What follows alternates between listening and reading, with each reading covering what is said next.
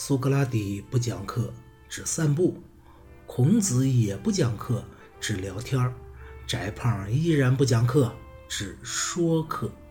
感谢大家关注翟胖。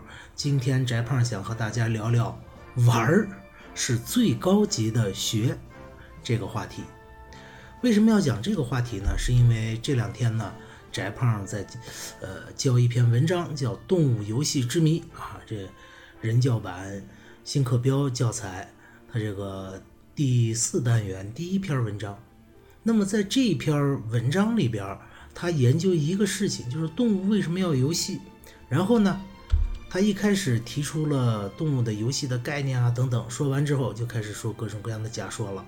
第一个假说是说，动物之所以游戏，是因为它要为它未来的生活进行一个演习啊。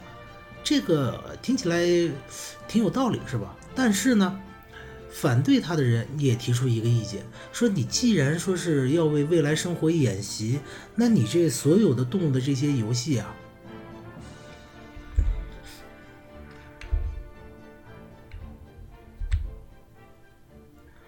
《动物游戏之谜》，它呢是新课标人教版教材第四单元第一篇科技说明文。这篇说明文里啊，一开始先介绍了动物有游戏这种现象，然后呢，就开始说这个动物为什么要游戏。他提出了几个假说。第一种假说说是动物之所以游戏，是因为它要演习，它要为它未来生活进行一个预演。可是呢，这个假说也有它解释不了的地方。什么地方呢？就是因为很多动物的游戏其实是无目的的。你像小狗。追它这尾巴，这有什么目的，是吧？这怎么能说是为未来生活的演习呢？因此，这个演习说是有它的缺陷的，解释不了的地方的。于是就提出了第二种解释，说动物之所以游戏啊，就是为了自己获得乐趣，尤其是这些幼年动物啊，它小狗追尾巴，它就是为了自己好玩嘛。可是这个假说呢，也有它的缺陷。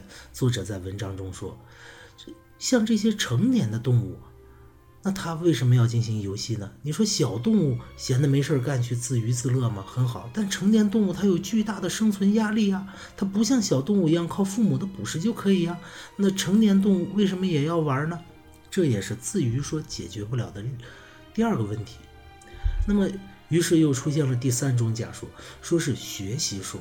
说什么呢？这个动物之所以要玩儿，就是为了学习一些必要的未来生存的技能，所以它可以是无目的的。所以呢，即便是成年动物，它也要通过玩耍来学习、熟练一些以后可能用得上的一些技能。还是小狗追尾巴，这呢，其实是小狗自己在学习，学习什么呢？学习怎么样在旋转的环境下啊保持自己的平衡？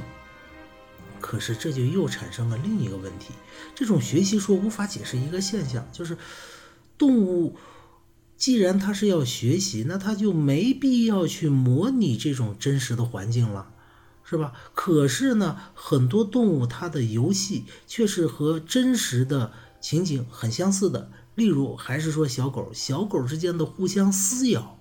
有的时候，那和真的互相撕咬是非常非常接近的，只是力度稍有不同而已。那他既然要学习，为什么要模拟这么真实呢？你万一一个控制不好，是吧？这动物会受到伤害的呀。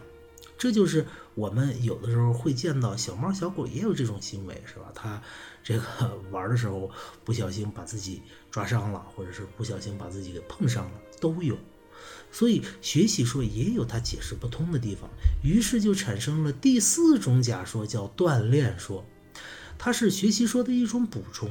什么意思呢？就是说小猫小狗虽然是模拟的真实，但是它是为了通过无限逼近真实环境去锻炼自己，达到更好的学习目标的。但是这个假说也有它的问题，它依然解释不了。为什么有的动物它玩耍，我们起码在我们人类是看不到任何的目的性的啊？还是说小狗？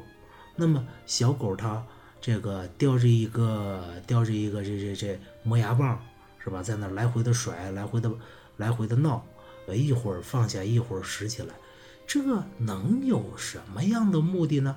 也许他是为他以后的捕猎进行这个预演吗？但是什么样的动物才会被它这个在嘴里边来回含着来回咬是吧？半天死不了呢？所以锻炼说也有它解释不通的地方，就是无目的性。因此啊，这样看来，整个这篇文章它的结构就是一个罗圈转了一圈演习说被演习说有他无法自圆其说的地方，于是有了自娱说；自娱说也有无法自圆其说的地方，于是有了学习说；学习说也有说不通的地方。其实和演习说是一样的，就是无目的动物这个玩的无目的性依然是解释不通的。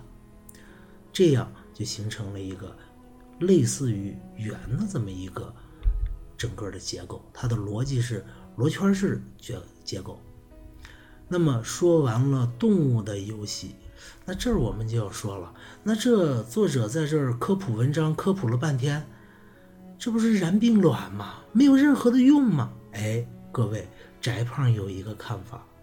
这篇文章看起来是没有给我们提供任何一种标准答案式的解答，但是它锻炼了我们每一个读者的思维呀。这种似乎是无目的的写这么一篇文章，因为它根本上没传达什么有效信息，但是它这种传达的结构却恰恰的使我们读者得到了一种自我智力锻炼的。满足感，一种愉悦感，这就是玩的目的的本身，这就是玩的本质。